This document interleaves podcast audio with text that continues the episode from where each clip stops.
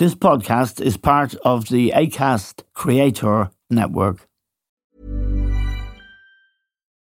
Millions of people have lost weight with personalized plans from Noom, like Evan, who can't stand salads and still lost 50 pounds. Salads, generally, for most people, are the easy button, right? For me, that wasn't an option. I never really was a salad guy. That's just not who I am. But Noom worked for me. Get your personalized plan today at Noom.com. Real Noom user compensated to provide their story. In four weeks, the typical Noom user can expect to lose one to two pounds per week. Individual results may vary. A lot can happen in three years, like a chatbot may be your new best friend. But what won't change? Needing health insurance. United Healthcare Tri Term Medical Plans, underwritten by Golden Rule Insurance Company, offer flexible, budget friendly coverage that lasts nearly three years in some states. Learn more at uh1.com.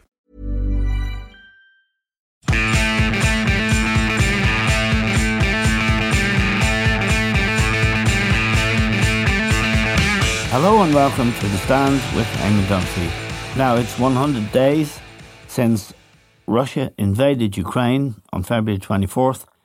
The idea, we believe, was a swift takeover of Kiev, the capital of Ukraine, the installation of a puppet government, and to vanish Vladimir Zelensky, the Ukraine president. That's not the way it worked out, and for a long time, Russia has suffered a series of reverses, and of course, its idea that it began the war with a divided Europe and indeed an unsettled and divided NATO would not be able to take them on. They were wrong about that. Sweden and Finland are going to join NATO now. NATO is stronger. And European unity, well, it's not fallen apart as many people imagined it would, although it could be more solid. What's happening on the battlefield is, of course, the big determinant here, and to discuss this now, it's a pleasure to welcome to the stand Senator Tom Clonan. Tom was elected to the Senate in March when Ivana Bacik left to become leader of the Labour Party.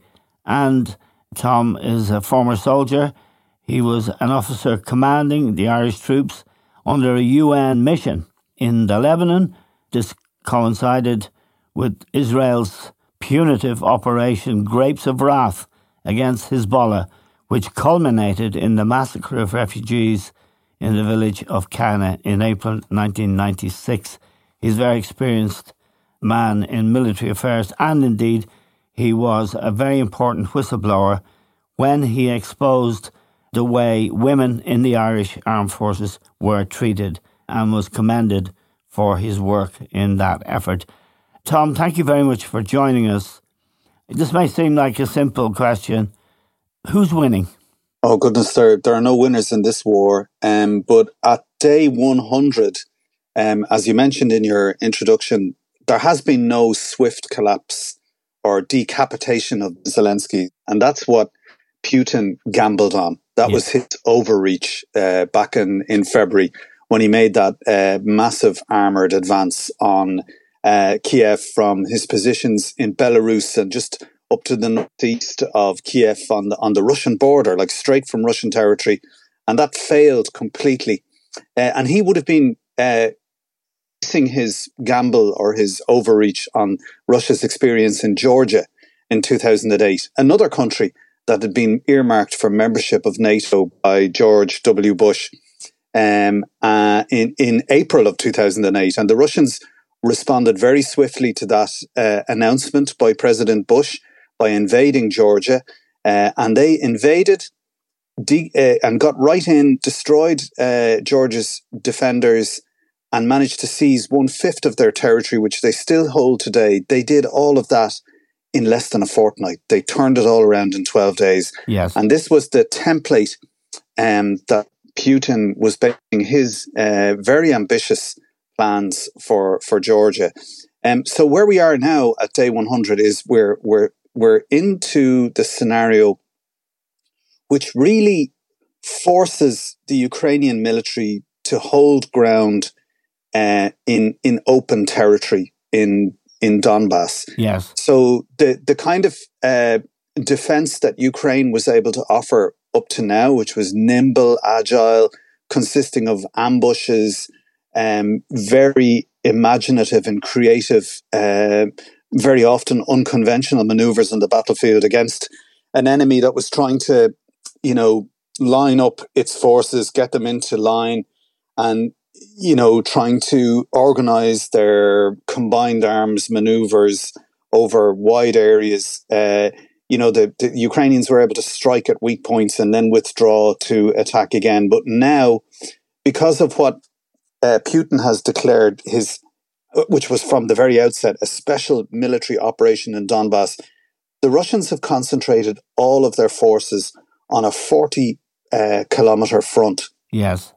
Um, in Donbass. And at the moment, they're shelling continuously. So they're using artillery to continuously rain down shells and missiles on 40 different towns and villages on that 40 kilometer front.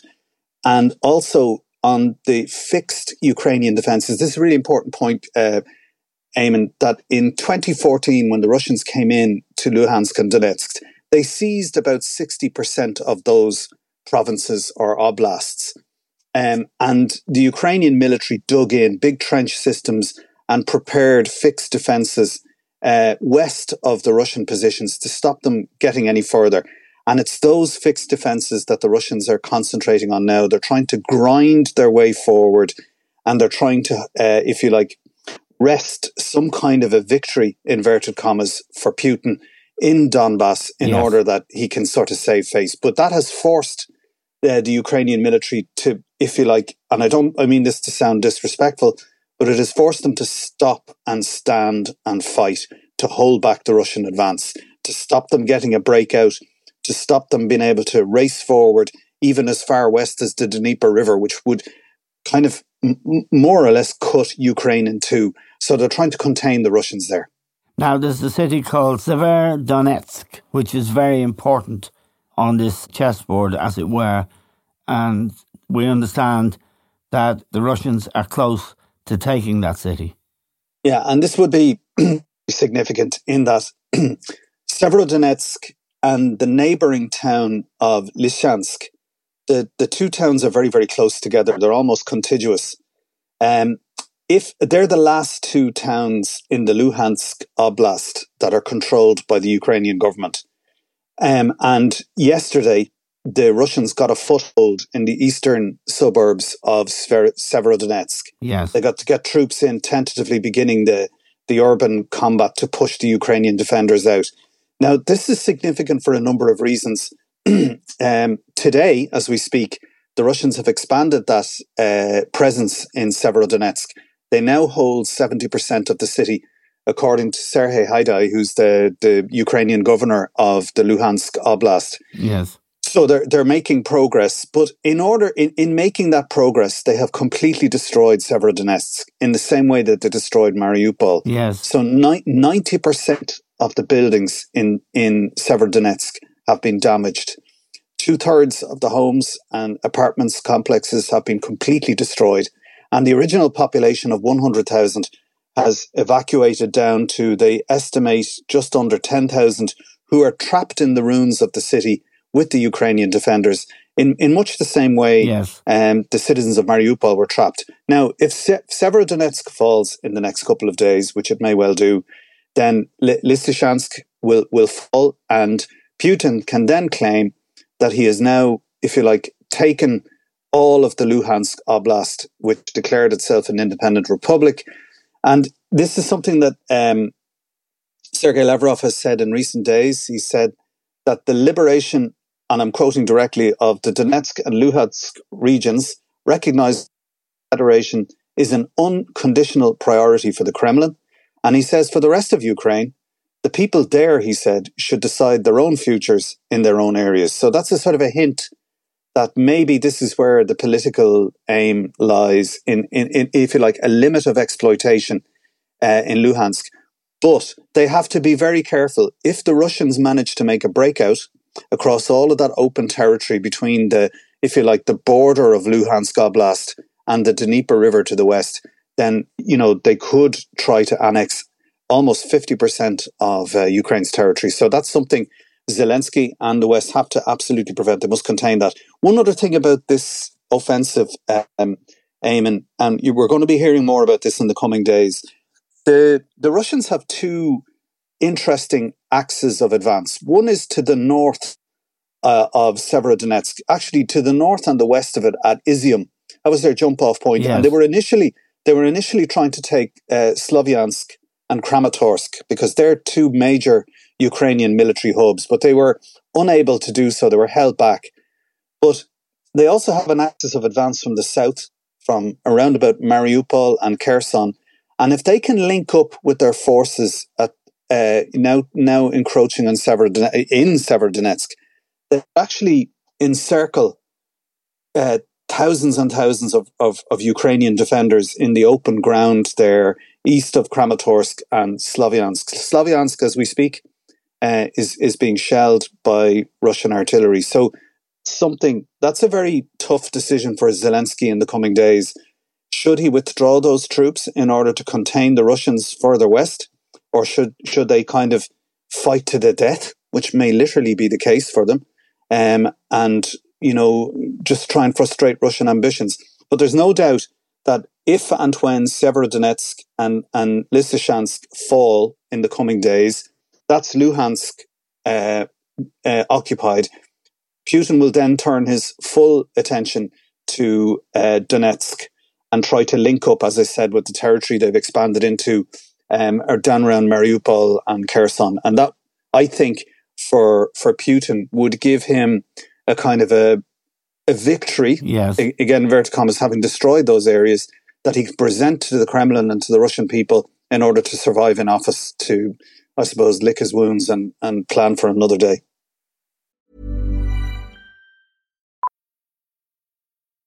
Millions of people have lost weight with personalized plans from Noom, like Evan, who can't stand salads and still lost 50 pounds.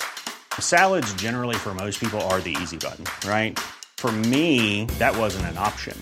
I never really was a salad guy. That's just not who I am. But Noom worked for me. Get your personalized plan today at Noom.com. Real Noom user compensated to provide their story. In four weeks, the typical Noom user can expect to lose one to two pounds per week. Individual results may vary. This is Paige, the co-host of Giggly Squad, and I want to tell you about a company that I've been loving, Olive and June. Olive and June gives you everything that you need for a salon quality manicure in one box. And if you break it down, it really comes out to $2 a manicure, which is absolutely insane. It's also so easy to get salon worthy nails at home with Olive and June. The difference between how your nails used to look when you did them yourself and now with the Mani system is a complete game changer. The best thing about Olive and June too is it's a quick dry. Dries in about one minute, lasts for five days, and full coverage in up to one to two coats. Visit oliveandjune.com slash perfect manny 20 for 20% off your first system. That's oliveandjune.com slash perfect manny 20 for 20% off your first system. Quality sleep is essential. That's why the Sleep Number Smart Bed is designed for your ever evolving sleep needs. Need a bed that's firmer or softer on either side? Helps you sleep at a comfortable temperature? Sleep Number Smart Beds let you individualize your comfort so you sleep better together. JD Power ranks Sleep Number number 1 in customer satisfaction with mattresses purchased in-store. And now, save 50% on the Sleep Number limited edition Smart Bed for a limited time. For JD Power 2023 award information, visit jdpower.com/awards. Only at a Sleep Number store or sleepnumber.com. There's never been a faster or easier way to start your weight loss journey than with PlushCare. PlushCare accepts most insurance plans and gives you online access to board-certified physicians who can prescribe FDA-approved weight loss medications like Wegovy and Zepbound for those who qualify. Take charge of your health and speak with a board-certified physician about a weight loss plan that's right for you. Get started today at plushcare.com slash weight loss. That's plushcare.com slash weight loss. plushcare.com slash weight loss. Yeah, now there's a vital issue in play in this region, and that is Ukraine, which is a huge supplier of global food, particularly grains. And they usually export about 5 million tons. And at the moment, it's down to between 200,000 and a million tons. And in Brussels yesterday, the European Commission President, Ursula von der Leyen, said that Russia was not only blocking the export of Ukrainian wheat, it is bombarding warehouses where it is stored deliberately. They're also mining fields where the Ukrainians could have planted their harvest for next year. If he succeeds in the east and the south, as he appears to be doing, he can effectively block any Ukrainian exit to the sea in order to export its wheat and grain. So that's the big picture here is that they, they don't have Odessa, but they ha- have the sea around that area and it's controlled by the Russians. So that's is that a, a big consideration? It's, I know it's not strictly military, but the Russians say if they can cause hunger in the West, and particularly in the poorer nations in Africa, they can create a migration problem for Europe that will be terrifying. Yes, and like th- this is total war on the part of Putin. Um, a lot of the destruction of cities, towns, and farmland and farm machinery and grain stores and, and silos for, for grains and is is very reminiscent of the the the Nazi advance through Ukraine during World War II. Yes, policy, and again, I suppose, Eamon, like Putin is one of the world's most wealthy, richest men. Yes, he, he's he's he's super wealthy beyond most people's imagination, and those that back him in the Kremlin are similarly oligarchs and very very wealthy people. This is a rich man's war. Right. And it's really about the access to the Sea of Azov and the mineral coal, you know, the, the fossil fuels that are that Donbass is very, very rich in. As as the world reaches, you know, peak oil, and you know, as we compete internationally for energy and alternative sources of energy, that's what this is about. I mean, Putin has dressed this up in nationalist language saying that this is about restoring Greater Russia to its original borders, even hinting at the glory of the former Soviet Union as an imperial power, recreate borders right up to Poland, yes, uh, Lithuania, and, and so on. But in actual fact, this this is about money and power, and Putin is quite happy to allow his own troops to be butchered uh, uh, in Ukraine because their their casualty rates have been very very high. And is very happy, uh, you know, to to contemplate using starvation and hunger as a tactic in, uh, you know, trying to leverage pressure on on the West. This is his version of the, you know, the sixth round of sanctions and embargoes placed on Russia by the European Union in the last 24 to 48 hours, you know, where we're looking for a complete embargo on Russian oil imports, with just some exceptions now with piped oil for some of the countries who's, who who are trying to recalibrate and and reboot and rebalance, uh, reconfigure their their economies to to other sources of of energy and oil. So it's it's total warfare. And you know the point you made about creating a migration and hunger yes. crisis in in North Africa and in in our near abroad in the Mediterranean area. Yes.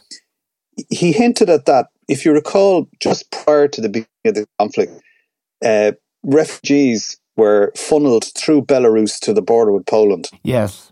As a sort of a hint of this is what we, we will destabilize your borders, we'll create havoc within the European Union. They've observed already that the uh, refugee crisis uh, empowered people like Orban in Hungary and sowed yes. disunity and chaos amongst the European Union sort of solidarity and projects. So he, he's using every weapon at his disposal to exert pressure on the West.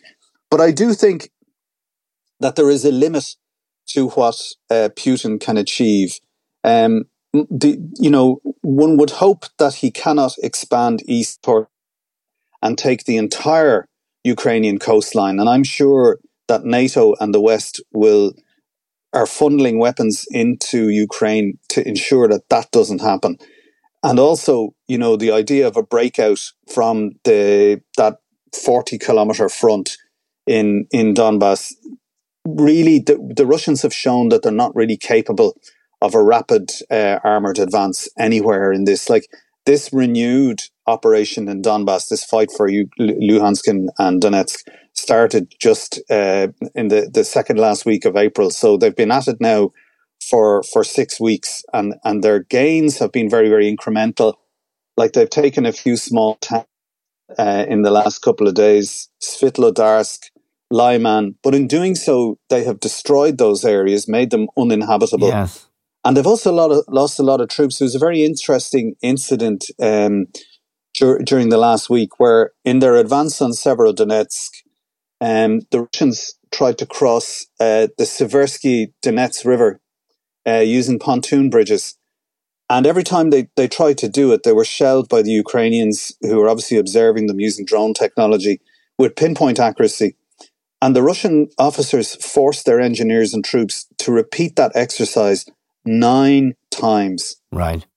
In in yes. a in a twenty four and they've lost it's estimated that they lost four hundred troops killed in action in a, a border river crossing and may have lost up to as many 80 as 80 tanks and armored fighting vehicles. So, so Putin, obviously the, the pressure is on the Russian military to, you know, wrest some kind of a victory from, from, yes. from this mess for Putin at any cost whatsoever. And they're using artillery missile systems. I've been saying to you in, in previous episodes of the stand that they, you know, robbed of their capacity or the ability or the competency to maneuver effectively in the field with conventional uh, tactics, they're now resorting to their sheer uh, metal power, the, the meat grinder of their artillery and missile systems, of which they have thousands and thousands of platforms. Right. Now, every time President Zelensky speaks, as he does daily, to the European Union this week, to Washington, to Paris, to London. He always asks for weapons, weapons, weapons, weapons, and the firepower he feels he needs to defend his country and for his troops to defend his country.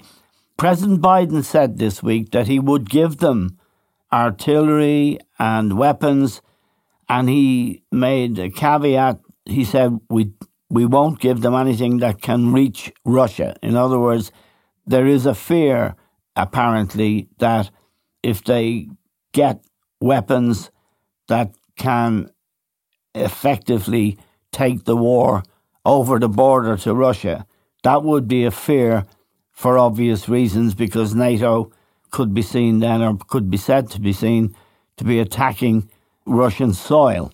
But how badly do they need the weapons? And I'm sure they need them very badly. And how circumspect do they have to be, the West, in what weapons they give them? Well, I think just to to explain to our listeners what's happening. So the, the, the Russians are using heavy artillery and multi-launch rocket systems to basically pulverize that area uh, of containment where they know the Ukrainians must stand and fight. Yes. So they're firing into their trench systems, their pre-prepared uh, defensive positions.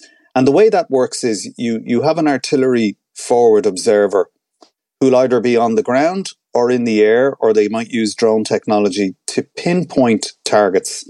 So the, the, the, the artillery observer is up forward with the ground troops and can physically see the, where the Ukrainian defenses are. Now, the Russians will have very, very good intelligence. They'll have the grid references um, for for all of these defensive positions that the Ukrainians have prepared because they've been they've been in situ for eight years. So these are called you know pre-designated targets. So the, the artillery is about forty or fifty kilometers to the rear. So it's immune from any Ukrainian counterattacks. So the Russians right. are free to fire. So they call in that fire, they adjust fire onto the targets, they observe the fall of shot, and then by what they call uh, range and lateral fire or concentration of fire, they can mass artillery down, barrages down with very pinpoint accuracy on Ukrainian positions. Uh, high explosives, uh, some of the shells are penetrating that will actually, you know, go into the earth, into their underground positions and then detonate with time fuses and so on. It's absolutely devastating. And it's also very, very cheap, relatively yeah. speaking for them to do this. So the only response to that, the only way to to respond to that is to have what, what what's called counter battery fire to suppress that, and that, in other words, means that they must meet like with like. So the, the Ukrainians have been begging for our medium range artillery systems, which would be like the US manufactured M777 155 millimeter howitzer, which again can throw shells up to 30, 40 kilometers out, which would get the Russians in the rear and would really disrupt their capacity to maintain right. that sustained barrage. Because normally in conventional tactics, the, the principle, it's called shoot and scoot. When you, when you fire artillery at the enemy, when the Russians fire an artillery salvo, you shoot and then you, you have to get out of the grid area because the counter battery fire will destroy you. But the Russians have been doing this with impunity from fixed positions because the Ukrainians don't, as yet, have the capacity to respond. Yes, and, was- and if and if the West wants two things, if they want the Ukrainians to survive this part of the war, if they want their forces to be able to withdraw in a controlled way, intact, alive, and if they want to prevent a Russian breakout, they're going to have to supply the Ukrainian military with these artillery systems. Right, and Zelensky also said yesterday that if he beats us, if he wins this war, you're next. I mean, that has been a constant refrain. And places like Moldova, which is not neither in the EU or in NATO, but also Lithuania and Poland, even. Is it your view, Tom, that, you know, this is Putin in for the long haul and he's going to destroy anything he can't take. And Mariupol is a good example of that. And you're telling us Severodonetsk also. It seems almost irreversible, some of the things. Mariupol, it's impossible to envisage it ever being a city again.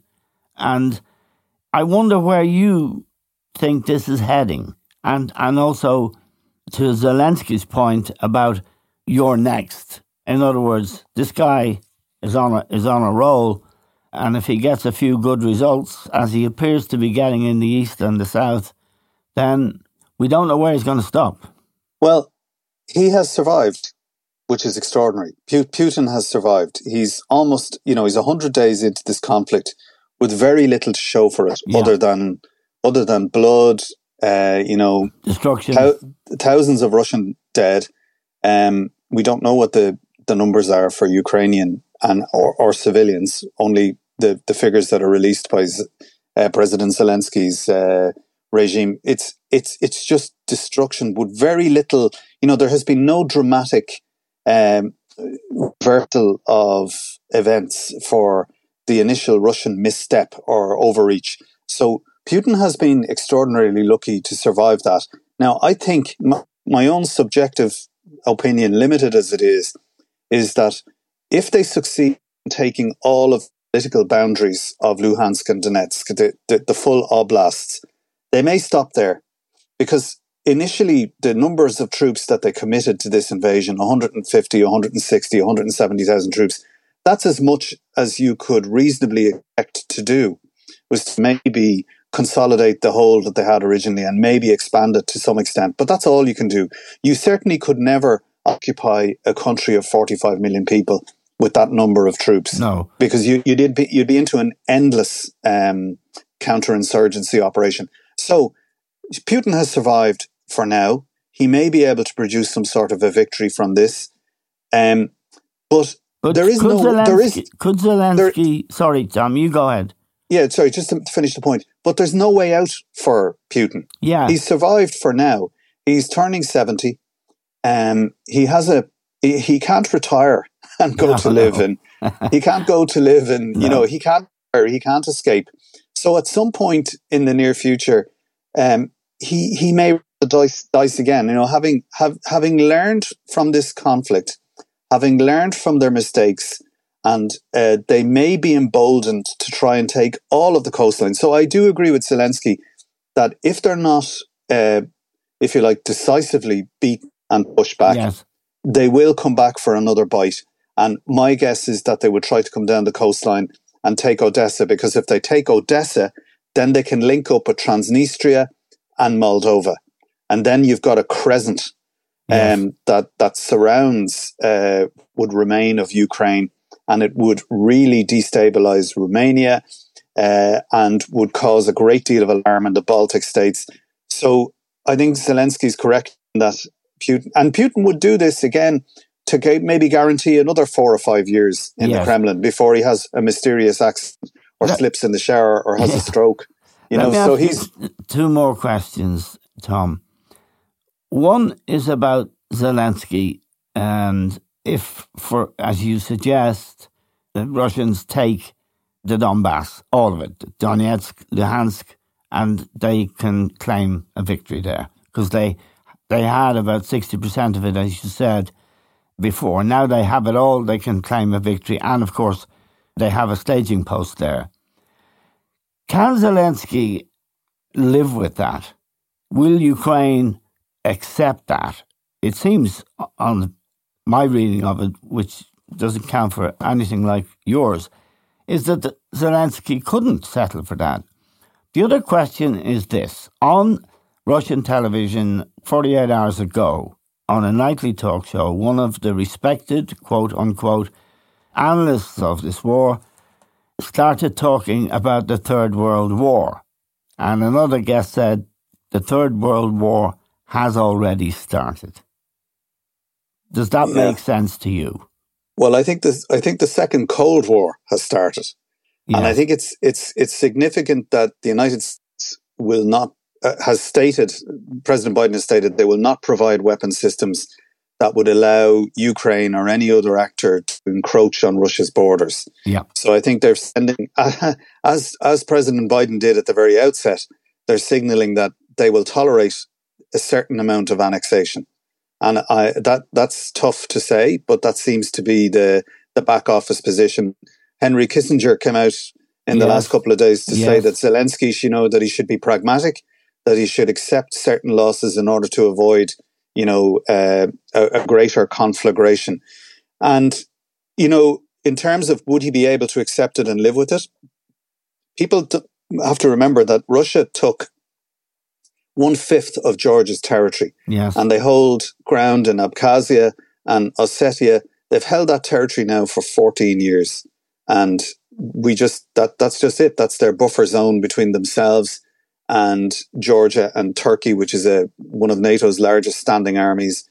So if they if they take Donbass and seek to, there's not really a lot people can do because the Russians will be well able to because it's it's directly contiguous to their land border in Kursk, the Kursk region. They can reinforce, um, you know, at at at will and create very very detailed defenses there. And it, it reminds me of um, a, a quote that I think is attributed to President Obama an intractable chronic crisis is always preferable to war. Yes. And, you know, at a certain point, you know, Putin will be succeeded by somebody else. Um, Zelensky will be succeeded in turn by somebody else. And, you know, we, we have to start thinking about how or what is the future relationship between um, Europe and the Russian Federation? Um, there are some great books out. There's a great book, uh, Prisoners of Geography. Um, yes. I'm, I'm struggling to recall the, the, the author's name, but but he he predicts that in this century, eventually, Russia, the Russian Federation and Europe will align more closely um, as the you know the Asian powers continue to you know really dominate um, the, the, the world's political geopolitical landscape, and that you know Ru- Russia at a certain point will probably you know realize it, its its European uh, alignment, and that what is happening today in in uh, in Ukraine may may sadly and tragically appear as kind of a I suppose the beginning of a cold war, but um, probably maybe a turning point in terms of you know where we're headed. Like Europe is now arming itself. Um, the the NATO alliance has been reinforced, so yes. I, I, think we're into a period of Cold War, which you know may may lead in, in, in to a deterioration or a détente and improvement. I don't think Russia wants to be a rogue state, which it now is, it has the status of a rogue state with those awful embargoes and sanctions placed upon it um, you know, a cost benefit analysis eventually has to assert itself in the Kremlin. And people, when they're in that succession planning for Putin, will say, look, we have to get back into the world community. And, you know, r- the Russian people will not tolerate the type of autocracy that they've endured, um, you know, for, for much longer. I mean, China's greatest challenge is trying to contain the ambitions and aspirations of its own people. And, and Russia will find itself in that space very, if, if not already there, very, but it's what, what they're doing at the moment is, is unsustainable. Okay, Tom, we're very grateful to you for joining us. That's Senator Tom Clonan, and uh, he is a man with a distinguished military career, and also, uh, we hope, a senator for a long time for Trinity College. And we're very grateful to Tom, to all of you for listening. That's all we have time for now. We'll talk to you soon.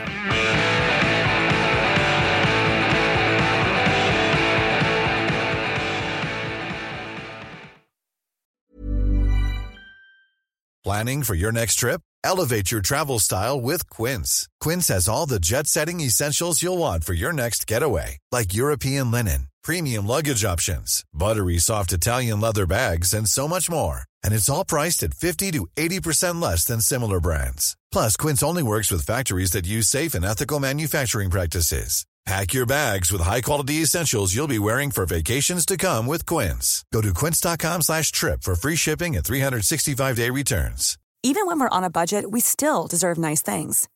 Quince is a place to scoop up stunning high-end goods for 50 to 80% less than similar brands. They have buttery soft cashmere sweaters starting at $50, luxurious Italian leather bags, and so much more. Plus, Quince only works with factories that use safe, ethical, and responsible manufacturing. Get the high-end goods you'll love without the high price tag with Quince. Go to quince.com slash style for free shipping and 365-day returns.